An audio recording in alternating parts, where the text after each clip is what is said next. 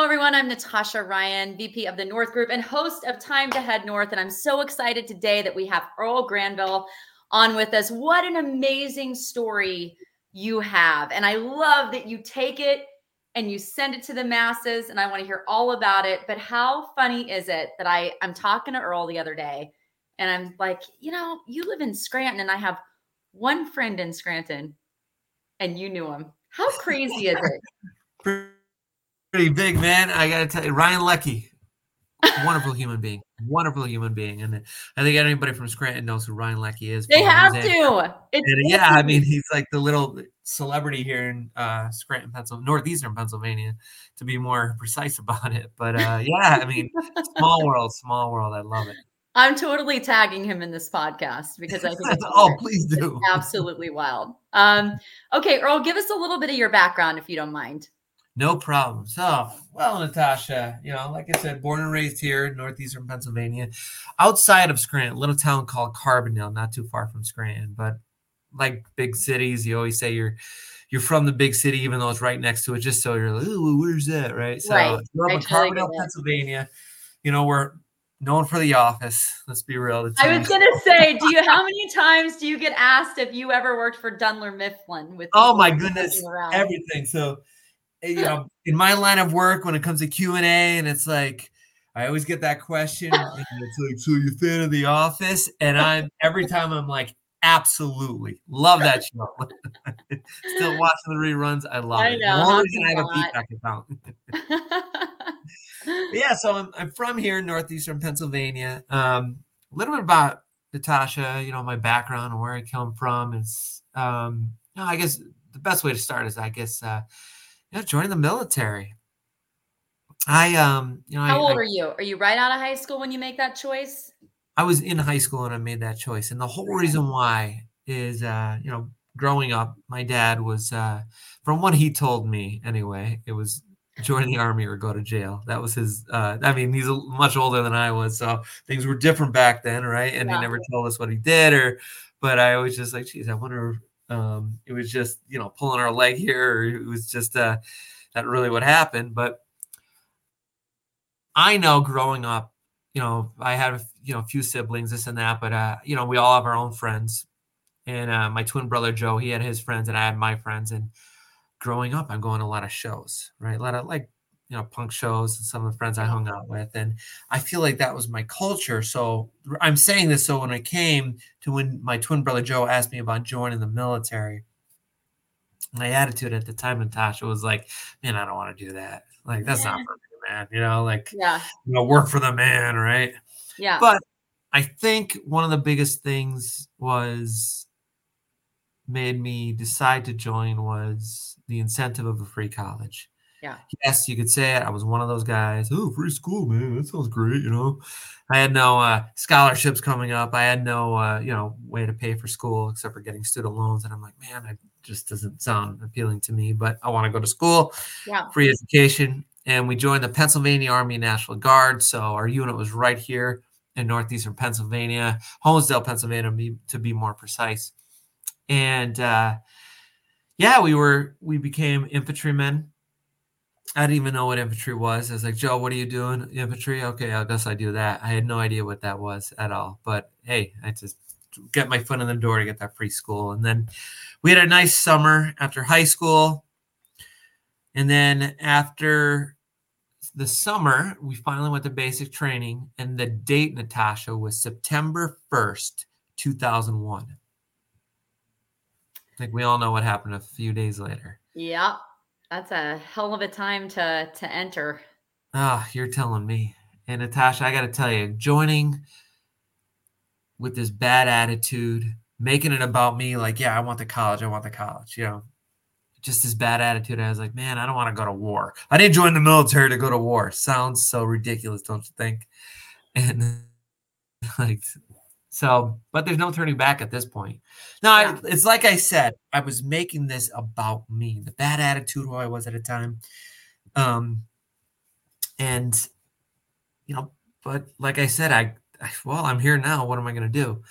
Yeah. We graduated basic training, being that we're National Guard. We went back home to Pennsylvania and you know, our weekend. Hold on. I want to interrupt you here because, you know, 9/11. So you kind of have this attitude where you're like, nah, I did it. I'm here, whatever. Did anything shift inside of you when you saw the towers go down?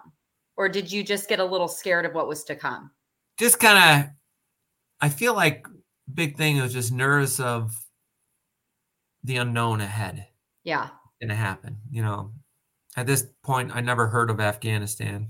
Yeah. I know it sounds like, where's Afghanistan again? You know, it's, just who I was as a 17-year-old kid. Yeah. You know, just some little punk that sheer ignorance. Okay. And, sorry. Go back. So you go back. Sorry. I interrupted you. So you go back. Oh, no, it's okay. Yeah. So we go back stateside. Like I said, we're National Guard. Yep. So I'm looking to get that. Where do I go now? Where, we're 1 week in a month, 2 weeks a year. That's how the National Guard works. Like we, our training anyway, is 1 week in a month and 2 full weeks out of the year. That's in our contract. That's what the Pennsylvania Army National Guard does, right? So we go back stateside, or we go back home to Pennsylvania. I start looking at schools, and that was immediately put on hold because 3 weeks after coming home from Fort Benning, Georgia, for basic training, we got orders for Bosnia. Okay.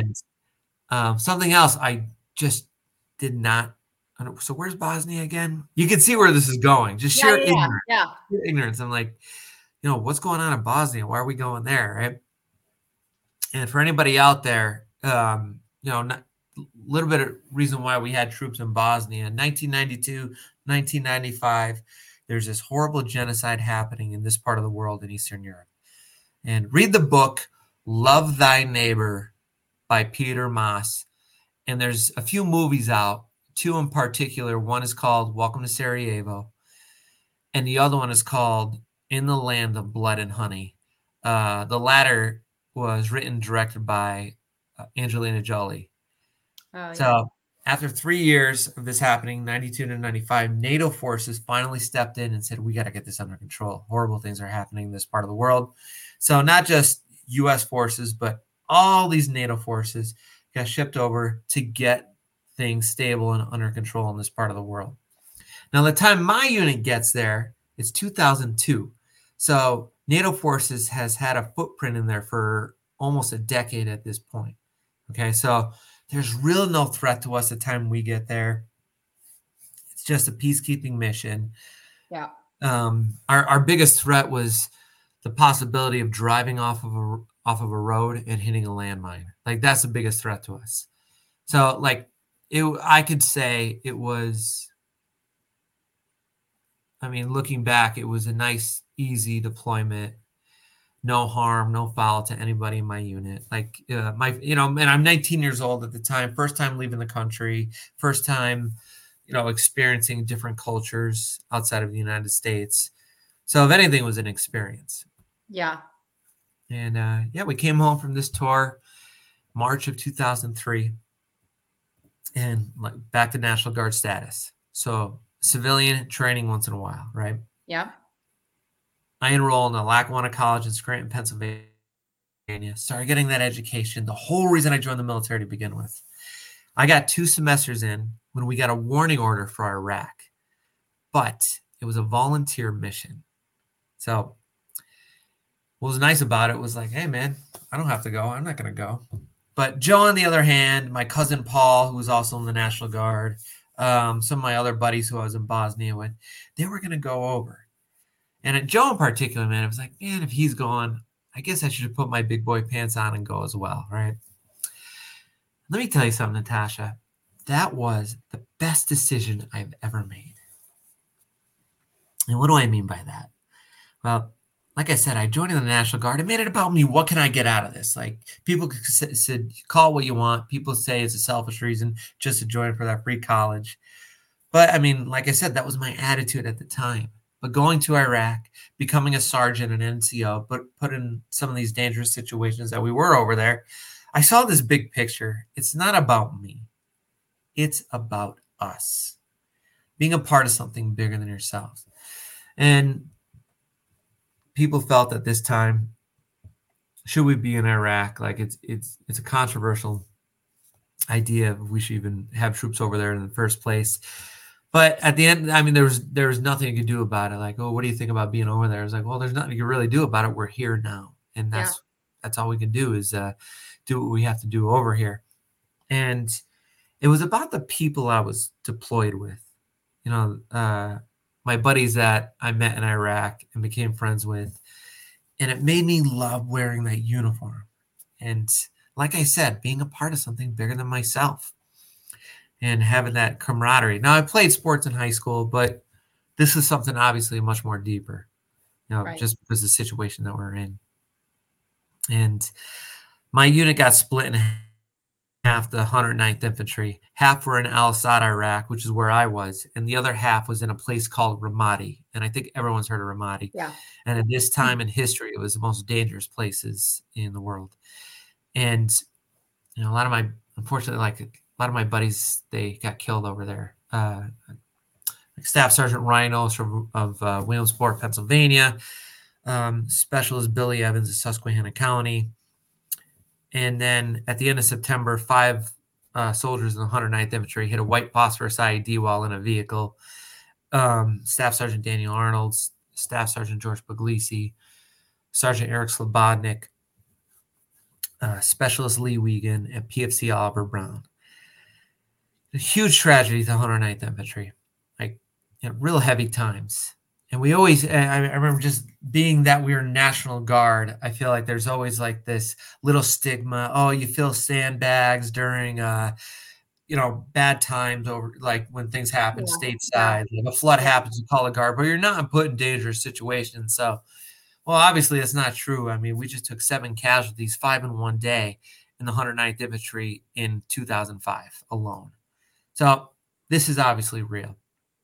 And, you know, it made me think about like serving my country and wearing that uniform. And, you know, I found the power of what community can do on this deployment, not just from being overseas, but shortly after those names of my friends who passed away, after they passed away, I went home on 2-week leave, like everyone does when you have a year-long deployment. And my dates to go home were in November. And the horrible tragedies of my friends who passed away were just a few weeks prior. So coming home back to Scranton and just seeing half flags, half-staffed, seeing the names of those who've fallen that I mentioned on businesses, God bless the 109th. I'm realizing like this obviously didn't just take a toll to the 109th Infantry and the families of those who we lost. It also took a toll on the community here, right, in Scranton and the surrounding areas. And it just like, you know, what this did. And I feel like the pride in the 109th Infantry in what we were doing over there, like it just made me even more proud to wear that uniform and be a part of this, at least for my friends who passed away, at least for their sake. So like heavy times. I ended up going back to Iraq after my 2 weeks, right around Thanksgiving. And then eventually I had to make a decision. What's next, right? My contract is going to be ending soon as a soldier in the Pennsylvania Army National Guard. And I know Joe was re-upping his contract to stay in the military longer. Yeah. Yeah. I thought, you know what, man, I really love this, my time over here. I'm going to continue to do this. So I raised my hand and I also re-upped my contract. And I knew this is a job I wanted to do for the rest of my life. Yeah. Well, the summer of 2006, we finally go back stateside. And first thing I do is I enroll right back into college and I start getting more of that education. And I got 2 more semesters in, got my associate's degree at Lackawanna College, and I hit this fork in the road. What's next? Do I get more of an education at a university, get that 4-year degree? Do I start looking for work? Do I go active duty in the Army? Like I have a few options here of what's next in my life at this age. Well, all of a sudden we get another warning order for another volunteer mission, and this is Afghanistan, being volunteered with the 103rd Armor, also in the Pennsylvania Army National Guard. So I thought, hey, now's a good time. I raised my hand right away. Where Joe, on the other hand, he decided to stay back. You know, his he's now married and he wants to start a family. So he says, look, man, this is my priority now. So I feel the two of us should just stay back stateside and let this one go. And meanwhile, I'm sorry, I'm putting my phone on silent here. You're fine. Meanwhile, we should just be deploying when we're supposed to, when they tell us to go instead of volunteering. And I was like, nah, man, sorry. I'm cutting this cord. And off I went. Now, on this deployment, Natasha, was a little unique mission from any other tour I was on overseas. And we're part of what's called the Provincial Reconstruction Team, or PRT for short. And what it entails is my platoon's job, which is made up of nothing but combat arms, infantrymen, tankers, artillery, combat engineers. Our job is the security force for the core PRT, which is made up of civil affair officers in all types of branches in the military, Army, Air Force, you name it. And we would escort these civil affair officers off to work with village elders and local government in the province we were working in, which was the Paktia province in eastern Afghanistan. And we were living at the capital of this province, which is called Gardez.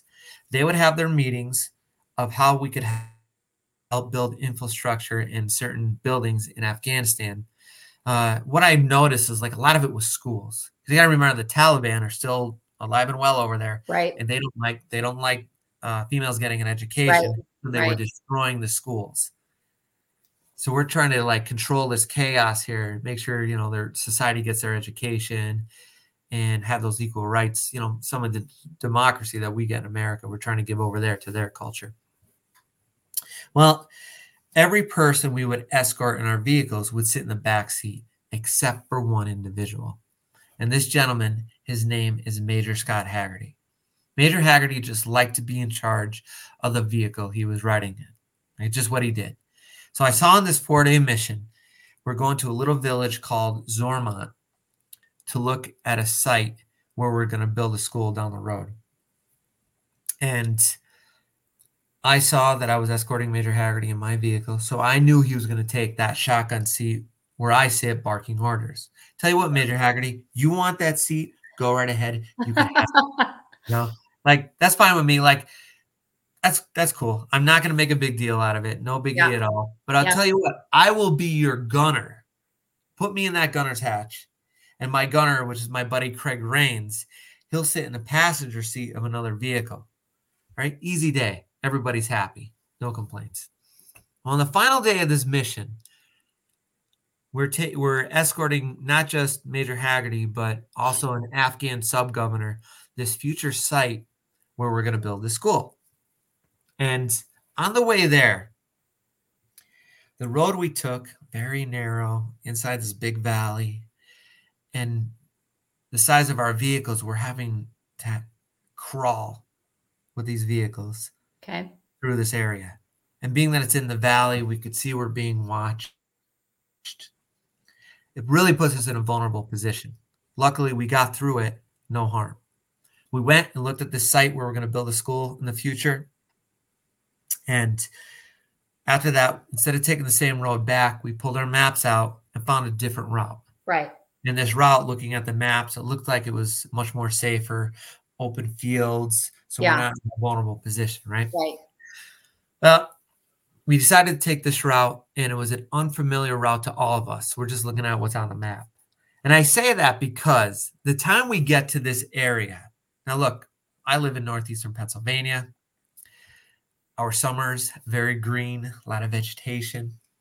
Now, it's 3 months I'm in Afghanistan at this point, and taking this unfamiliar route was the first time I'm seeing this bright green grass. Okay. Like, I remember just saying to myself, man, who's watering their grass in Afghanistan? It's beautiful here. The next thing I remember I saw nothing but black.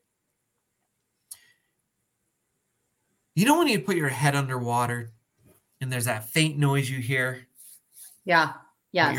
At the time, or like maybe somebody's talking, it's muffled. Yeah. Or like even just clog your ears like this. That's the best way to describe what I was hearing at this moment. Okay. And I felt this momentum. And I'm saying in my mind, what the heck is going on right now? And when I came to, I opened my eyes. Big, beautiful sky. It's like 2:30 in the afternoon, but man, looking at the sky, man, what, am I on the ground? Holy jeez. My feet are backwards and I'm full of blood. To the left of me, the Humvee's completely ripped to shreds. We just hit a roadside bomb. I heard my buddy Joe Voda yell, "Get him in a body bag. People are killed. Is it us? Is it them? What's going on?" Trying to assess what's happening. I'm trying to stand up. That's obviously not happening. I'm starting to panic a little bit. Okay, what's going on? Are we getting ambushed? Yeah. All of a sudden, my medic gets to me. U.S. Air Force Tech Sergeant Eric Jones. We call him Doc Jones. Doc started working on my wounds. "Doc, how's everybody else doing?" "They're doing fine. They're doing good. We're going to get you all out of here." Doc gets the bleeding under control. Put some clot on. Gets me a little more stable. Him and a few of my other buddies, they pick me up and put me on a litter, and they start transferring me over to one of the vehicles for cover in a less vulnerable area. And when they transported me over, they walked me right past two body bags. And just looking at all the equipment around it, I knew exactly who it was. It was the remains of Major Scott Haggerty of Stillwater, Oklahoma, the gentleman who took my seat that day, which is why I'm still here in front of you today. And driving the vehicle was Specialist Derek Holland of Wingate, Pennsylvania. Derek just turned 20 years old. My buddies, they call in a 9-line medevac chopper, and they pop red smoke, and all of a sudden I hear the Black Hawk coming in. The Black Hawk lands. They transfer me over onto the Black Hawk, and before it takes off, two other individuals get on. Remember, I said in the backseat of my Humvee, there was that Afghan governor. Right.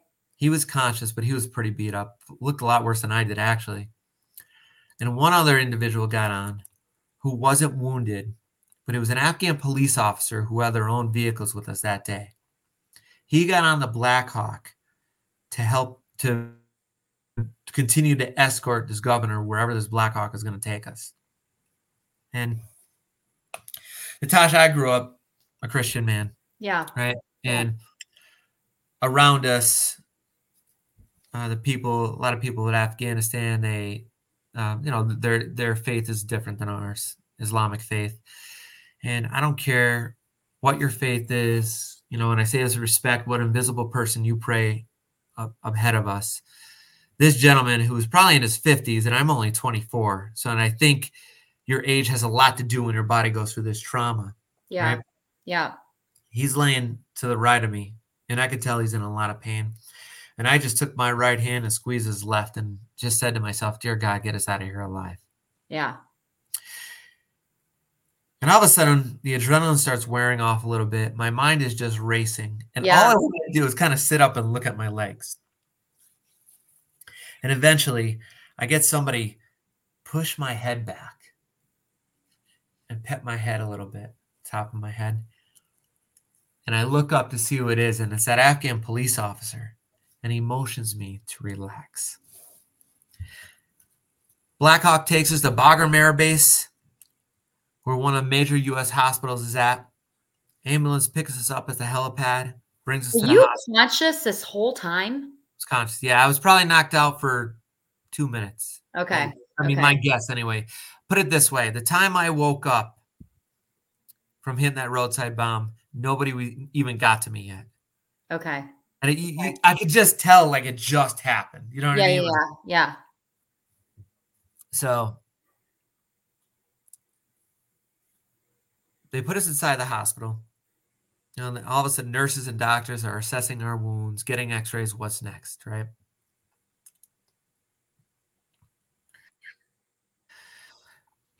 All of a sudden, doctors come into my room a little while later, and they say, we have to do surgery on your right hip immediately. And I said, all right, doc, let's do this. But right before we went in for surgery, I got a visitor.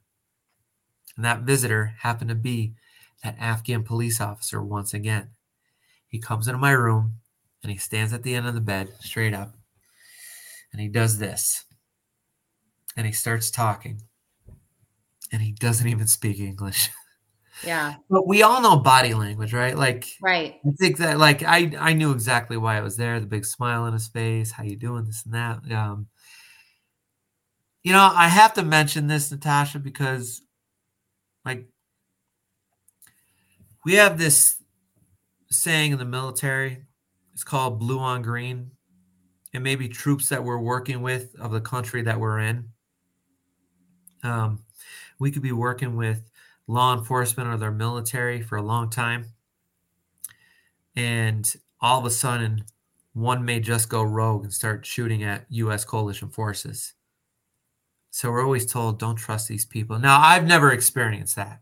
At a unit I was with, I've never experienced that. But I mean, I've heard the stories.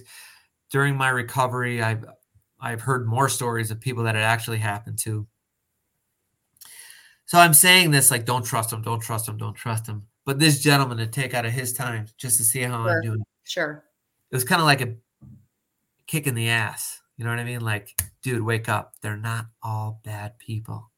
There's good and bad people in every organization you can think of. You know, there's good and bad cops. There's good and bad CEOs. There's good and bad busboys. There's good and bad taxi drivers.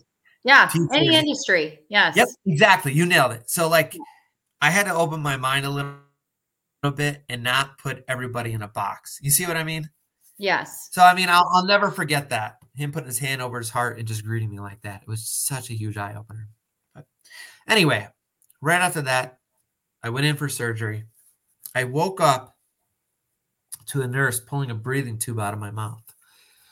And as she calms me down, she informs me that I'm in Launchstuhl Air Base in Ramstein, Germany, a whole different continent at this point. Yeah. And everything in between, I have no idea what happened. So later on that day, doctor comes in my room. He says, all right, here's what's going on. Your right leg, we think we could salvage and keep, but your left leg, we're going to have to amputate it. I'm like, geez, man, doc, that's like heavy stuff, man. Like, yeah. Do you think I could keep it? And he's like, well, you know, if you keep it, here's your options. If you keep it, you're going to be in a wheelchair or crutches the rest of your life because it's going to be non-weight bearing. No, doc, you're not hearing what I'm saying. Do you think we could keep it? You see what I'm getting at here? And he said, no. I'm going to tell you something right now, Natasha, all right? There's nothing more than mine. That is not what I was expecting at all, like at all. There is nothing more than mine than those 5 toes sitting on that operating table. Am I right? So when you said, can I keep it? And I hate to be comedic in this heavy moment, but I like, what were you envisioning? Was I envisioning making it in a lamp? Did you ever see A Christmas Story? I was going to say that. I did not. I didn't want to go there, but I was thinking, oh, it's the Ralphie movie. He's putting a lampshade on. Exactly. Screw with people on Halloween. I don't know. Just keep it in the freezer till that time of year, right? Oh, I can't. I gotta tell you, man, you should see the look on this doc's face. He's like, no. I'm like, well, what are you gonna do with it? He's like, we incinerate it. And I'm like, are you sure you're not gonna go home and tell your dog it's beef jerky?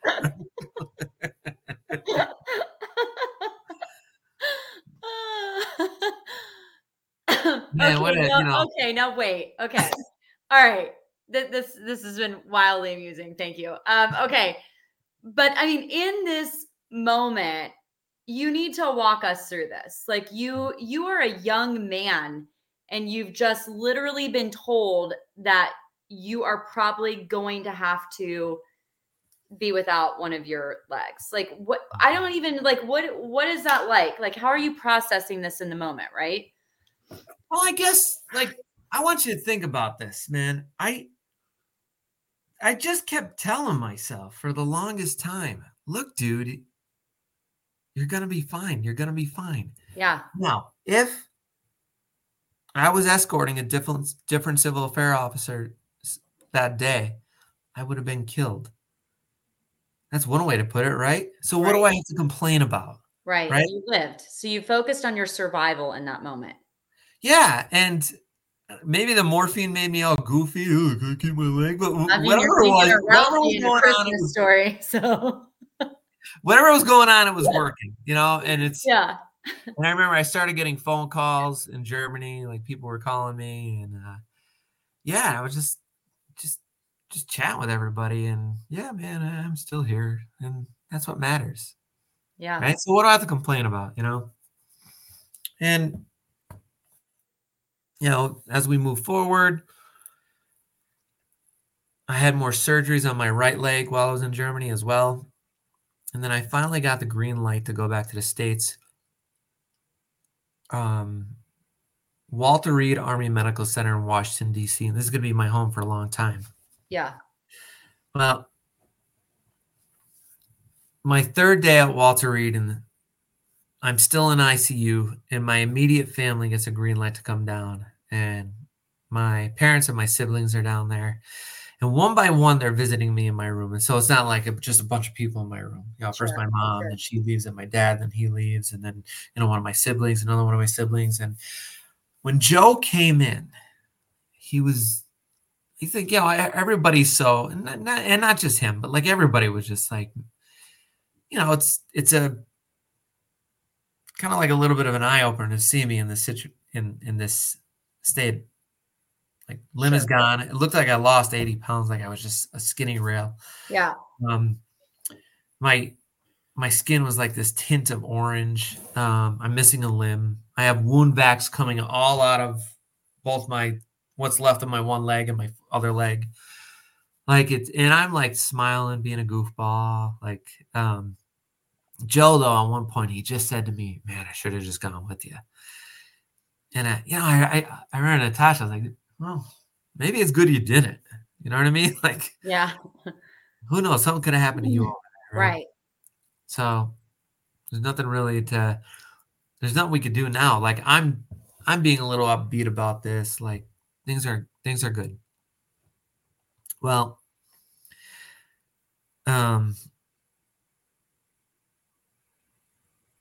yeah. I just you know, moving forward. I'm you think about it. It's now 2008. It's the summer of 2008, right? So both these wars, Iraq and Afghanistan, are at a very heavy time where there's a lot of casualties. So this time in history at Walter Reed, there's tons of men and women all around me in my situation. Double amputees, triple amputees, people who've lost their vision, burn casualties, traumatic brain injuries, post-traumatic stress, you name it. Like it's just all walks of life are at Walter Reed Army Medical Center. So you think of it as like Natasha, like maybe like a somber place. But I got to tell you, I felt like it was the complete opposite. And what do I mean by that? We're all in our, like a majority of us, I say we're in our 20s, early 30s. We're all pretty young still. Yeah. And we want to move on with our lives. So I'm seeing people there that have been there a little longer than I have with these more catastrophic injuries than mine, doing these amazing things athletically, like sit-down ski, snowboarding, playing sled hockey, wheelchair basketball, and really getting their independence back and just learning this new way of life. And looking back, I realized how great that was to be there at that time of history in that type of environment where everybody's up and moving forward and just learning it all together of what's next. Sure. I still go to Walter Reed now to get prosthetic care done. And it's physical therapy is like a ghost town. And I think that's a good thing, right? Right. But like, if I had to go there now, let's say I just lost my leg now and went down there and how it is at this moment, I don't think I'd have the same type of recovery. Does that make sense? It does, because you went from being deployed in units and camaraderie. And when you went to Walter Reed, you still had that camaraderie around you with people with similar circumstances. So it makes perfect sense to me. Yeah. Every Wednesday we would, I was part of a sled hockey team called the USA Warriors. And every Wednesday we got ice time in Rockville, Maryland. And I mean, that was my favorite part of the week. You know, I had an SUV, so I was able to pack some of the guys that had wheelchairs and put their wheelchairs in the back of the SUV, and we all take them to hockey. And then after practice, all sweaty, we go grab a bite to eat, have a few beers. Yeah. And go to a few ball games, see the Washington Nationals or whatever it may be. Like, life was good. You know, outside of physical therapy, we would go to the gym together. Like, it was this cool little community. And like, we're all the same age, all with different type of injuries. And it's funny because I learned a lot about myself. And like, I had to get surgery when I got out of the Army on my residual limb. They had to shave some bone off, right? It was, the bone was growing. Part of the bone was growing out too far through the tissue, and it was too close to against the skin, which is a high risk of infection. So I went to the local hospital here, one of the local hospitals here in Scranton. And they actually said, you know, what we could do, we're just going to amputate more of that limb. And I was like, hold on a second, doc. How about like, it's high enough where it's on the incision line from the original amputation. Let's go through that incision line, peel that skin back, shave it down, and patch it back up. And then, oh, I'm the doctor, this and that, blah, blah, blah. And I was like, you know what? With all due respect, I want a second opinion. Yeah. I went down to Walter Reed.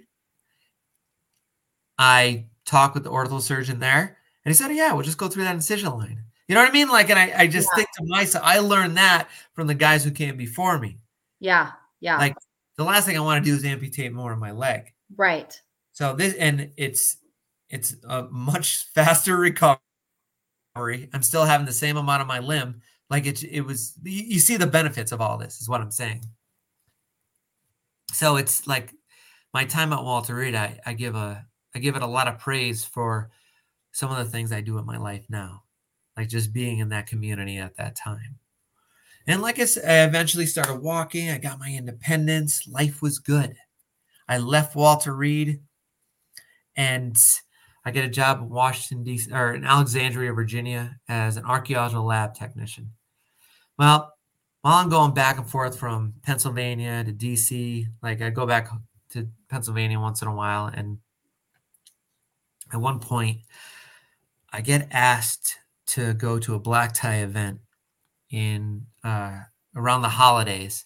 It's a week before Christmas in 2010. I'm back in Pennsylvania getting ready for this event. I get out of the shower. I put my suit pants on and a T-shirt before I get fully in my suit and tie. I'm in front of the mirror doing my hair. All of a sudden, my phone rings. I let my phone just go to voicemail. I finish doing my hair. I wash a hair gel out. I go look at my phone. I see it's my mom. I listen to the voicemail. It's my mother. She's distraught on the other end. Earl, you need to call me immediately. Boy, what's that about? I give my mom a call back. She is hysterical on the other end. Earl, I'm so sorry. Mom, what's going on? Deep breath. What's up? Talk to me. While on active duty, my twin brother, Staff Sergeant Joe Granville, takes his own life.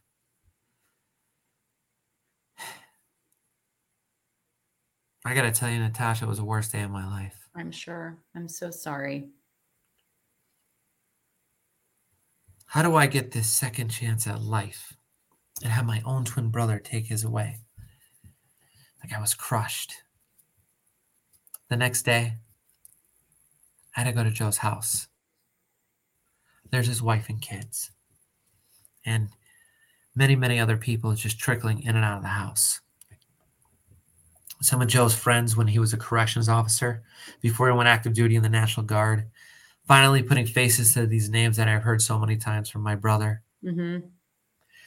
Some of our friends growing up, some of the guys we served with, some of, you know, his in-laws, you name it. And you can imagine the energy in this house, like, you know, somber grief, a lot of apologies, like, what the hell just happened? What happened? Why did this happen? And I'm just like, man, geez, I can't I can't do this anymore. What's next? So today is Sunday the 19th. Tomorrow's the 20th, and it's a Monday. Is somebody going to be at the Armory this close to Christmas? Perfect. Let's go up there. I grabbed my cousin Paul and my best friend growing up, Dave Rivera. They were both served in the National Guard as well. We went up to the Armory in Holmesdale, Pennsylvania, where Joe was a training NCO. I walk in, and there's my old readiness NCO, Sergeant First Class Peterson. He gives me his condolences and a big hug. I grab a box. I empty Joe's desk. Okay, job done.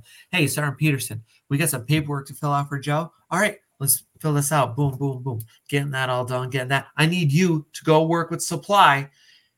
I want Joe laid to rest in his dress uniform, and I need to make sure all of his awards are up to date because it's going to be an open casket. Get that done. I need you to go work with Stephanie at St. Rosa Lima Church, work all the logistics there for the funeral. You're going to come with me and help my mom pick out a casket at Priest Funeral Home in Carbondale. And I just started delegating all these tasks. Yeah. Moving forward. Just like what has to get done, what has to get done, what has to get done. Like just went into autopilot and got all this done. Started not really processing what the hell just happened. Right. Does that make sense? Absolutely. It's that state of getting things done. You're busy, the adrenaline from getting everything in place, and you're not grieving. You're not grieving. Yes, exactly. That's, you nailed it. Yeah. Well, the day came at Joe's funeral. I got in my Army dress blues. I walked up to that casket, give him the final salute. That's that. Now what? Have you ever heard, Natasha, the saying, idle hands is the devil? Oh, yeah. It is absolutely true, 100%. And my mindset went right back to making it all about me, feeling sorry for myself, playing the victim, thinking the world owes me everything. Yep. I got to ask you, where does playing a victim get you in life, Natasha? Into trouble. I always say, into trouble or absolutely nowhere. Yep. Idle hands is the devil, man. I truly believe that. And that's exactly what I started doing. I just had that victim mentality of making it all about me. I was that guy with the dog tags hanging out, make sure people knew how I lost my leg. You know what I did for this country? Yeah. In reality, part of my language, nobody owes us shit. Nothing. The sense of entitlement that I had because of everything I've gone through, I just started to go downhill. You know, things didn't always stay like that, obviously. No, I got in trouble a little bit, but I think for the most part, like, I feel like I got lucky with certain things and how certain things went down. But things started to shift, I know, from talking with some of my brother's CO buddies when he was a corrections officer. So when Joe passed away, he was active duty in the National Guard. Yeah. He left his career as a corrections officer, took this job active duty in the National Guard. And when Joe passed away and I got to meet his CO buddies, I guess Joe made quite the impact in Pennsylvania corrections as a CO. The funeral details was half military and half COs. And he wasn't even a CO anymore. But he made such an impression they wanted to be involved. And man, I got to tell you something. That felt so good to me. Oh, I'm sure. That's a beautiful thing to see. Yeah. You know, it just all lined up. Like there's a soldier, CO, soldier, CO, you know, the 21 gun salute and the funeral detail carrying my brother's remains in his casket. Like it was awesome. But that's who he made that big of an impact, which made me feel so good. And, you know, it's funny. I was at the VA today getting my foot x-rayed and looked at.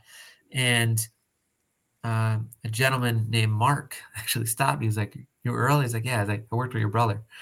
And I was like, oh, my God. I'm like, man, nice to meet you, this and that. Like, people still coming up to me and saying, yeah, that. Yeah. And I love that. Like, Joe, unfortunately, has been gone for 13 years now. But, I mean, that tells you the type of person Joe was. Yeah. And it's a good feeling. But becoming buddies with all of his CO friends, I learned things how Joe looked at me in a certain way that I didn't know. So I learned how to snowboard with a special prosthetic leg. I did that out in Vail, Colorado. And when I was out there, it was with an organization called the Vail Veterans Program, right? And like my second or third day there, in the lobby, I saw a newspaper of the local newspaper, and there's a photo of me snowboarding that a local paper took. And my pant leg is rolled up. You can see my prosthetic. So it's a pretty cool photo. So, you know, I took that copy of that paper. And when I'm going through town of Vail, I saw one of those machines that, you know, you put the quarter in and you open it and you take the paper out. What do you think I did? I took every. Rolled. Oh, I took them all, man. I'm like, look at that. I'm on the front page, man. These are all coming with me. So I handed them out to my friends and family back home. Oh, man, I have a paper, man. I got tons of them, right? And is it on your coffee table now, Earl? Tell the truth. It's actually in my closet. You know what? Now that I'm saying it, you know, I tell this story, you know, to my audiences when I speak. Yeah. And I should have brought it out and showed you. No, after this, I'll send you a photo. Okay. So Joe showed a bunch of his CO buddies, and one of them said, yeah, we showed that paper we were snowboarding. And I'm like, man, Joe showed you that? And then I learned, like, Joe, like, used to talk about all the cool things I would do, like play hockey, this and that. And Joe and I felt like a lot of siblings, you don't have that type of relationship where you're, you know, kind of complimenting each other. Yeah. You know, especially guys, you know what I mean? You roughhouse, you make fun. Yeah. Right. So hearing this, I'm like, geez, if Joe's proud of me then, would be proud of me now? Because I feel like I'm going downhill. Yeah. And now moving forward, I just started to challenge myself.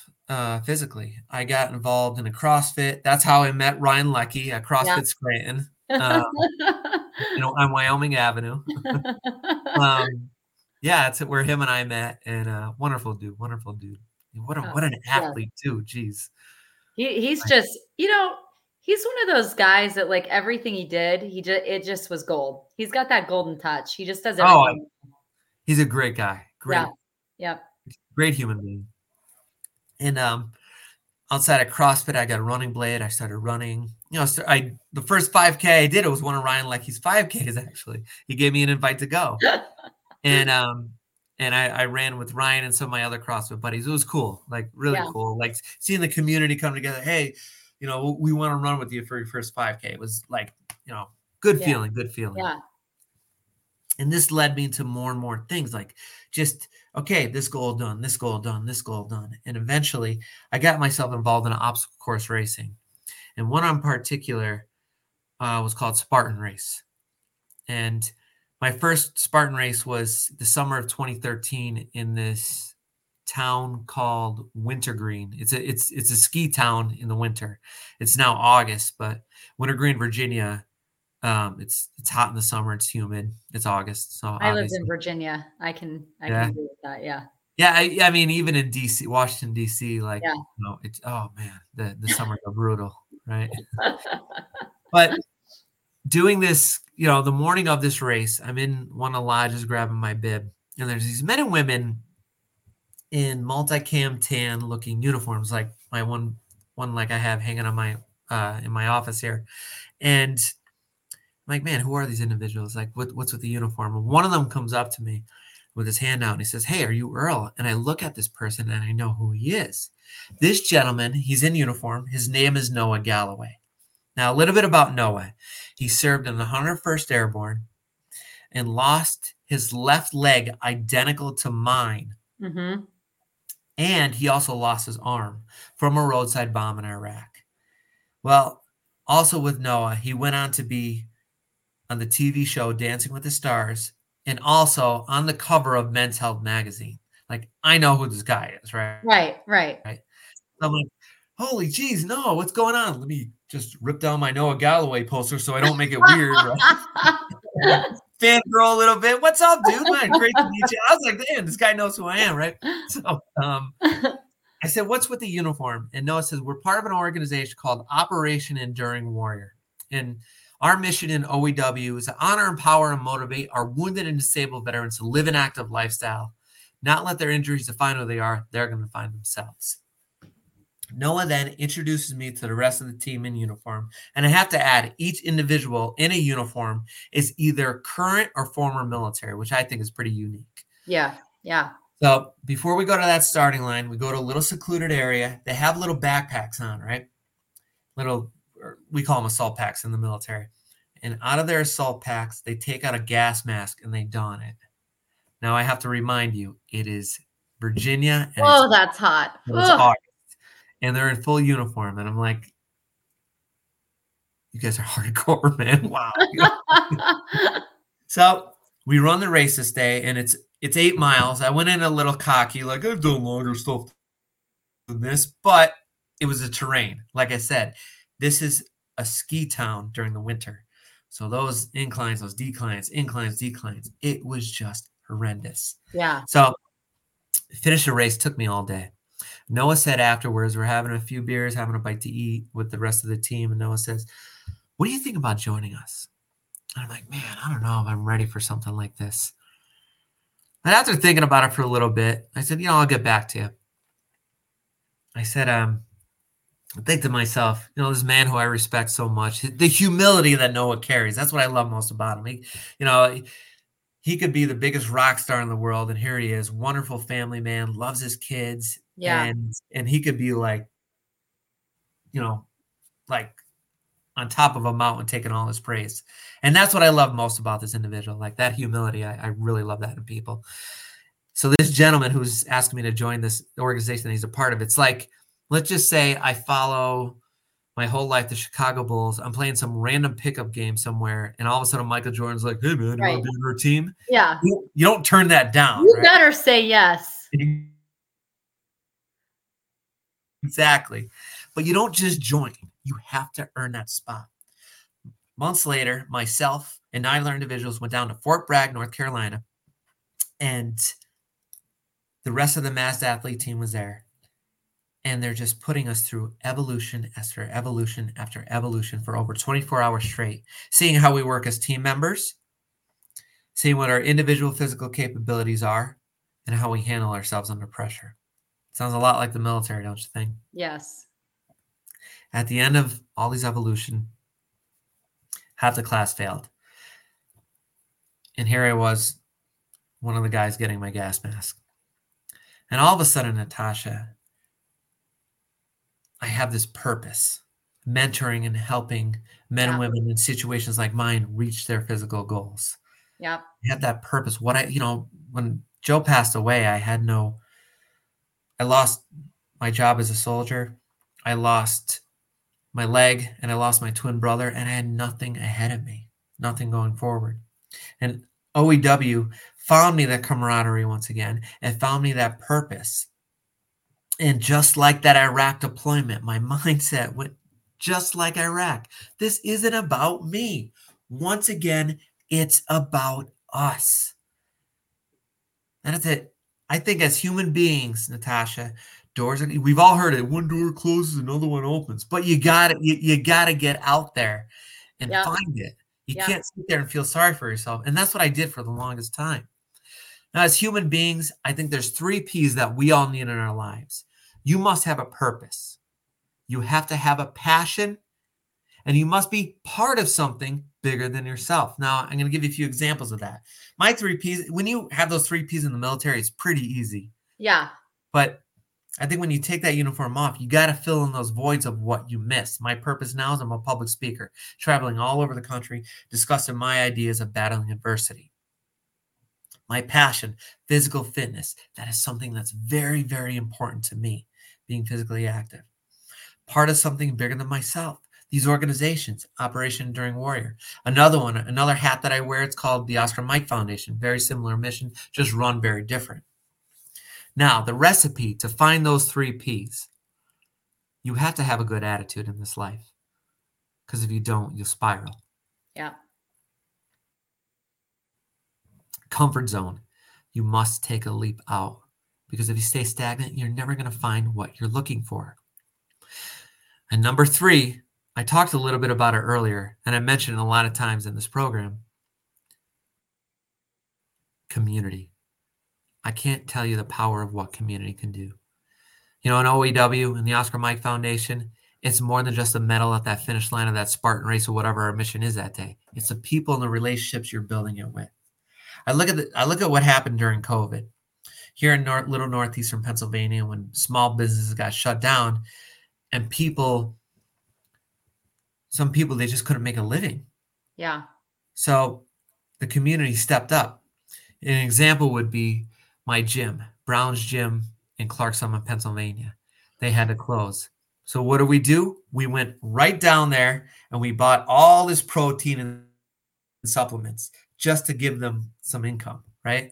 I mean, yeah. I don't need 18 jars of protein, but I know they could use the funds since they can't keep their doors open and make a living. Right. That's the power of what community can do. On those days when that weight gets heavy and it holds you down to stop you from enjoying life, you have to understand the weight. You don't have to carry it by yourself. It's not about me. It's not about you. It's about us. I got an example for that right here. Did I get to meet her? Am I meeting her? I'm meeting her. This is Cindy. We talked about her a little bit. What Cindy represents is that heavy weight of adversity that we all face as human beings. Guilt, stress, depression, anxiety, the weight of adversity that holds you down, the weight that you carry and stops you from enjoying life. Now, on the Oscar Mike Foundation, when we run our races or do our events, I'll start off with this. But after a little while, you know, it gets pretty heavy carrying it. Cindy's not light. Yeah. Exactly. But luckily, I have a team or a community right there beside me, where we all take turns carrying it. And that is an example for everything that we hold up in here. We don't have to carry it by ourselves. As human beings, we need community more than ever. I can't express it enough. So anybody out there struggling, you know, sometimes I think mental health profession is very important, but also get out there, be a part of something bigger than yourself. For me, I always, my go-to is fitness. Yeah. That's like a big thing for me, fitness. So like joining a CrossFit gym, maybe somebody joins the softball league, because it's more than just those little goals you make for yourself and what you're doing. It's the people you're doing it with in those relationships. I can't tell you my years in Northeastern Pennsylvania, how many like CrossFit parties I've gone to. Like somebody at the gym, they'll have a Christmas party and we go there and, hey, look at that. We're not in workout clothes, right? You know, but that's what community is. So nobody has to carry this by themselves. I got to tell you, Earl, this has been, I mean, I'm looking at the clock and I can't believe we've been on for an hour. I'm just enamored with your story. I can't thank you enough for coming on. The level of positivity, resilience, this is what it's about, right? And when you talk about the 3 Ps, it resonates, right? I put it in different terms, but I'm right there with you, right? And so, you know, I always say the only thing I need in someone is to be part of or believe in something bigger than themselves, because we're just a part of it all, right? And so we preach this in the company I work for. Find your purpose. What's our purpose? And we try to live by that daily. So I just appreciate anyone that helps spread that message to make people's lives better and have more meaning, right? And so again, thank you so much. What I would love to do is please tell people how they can have you come and speak in person, virtually. How can we get more Earl in our lives?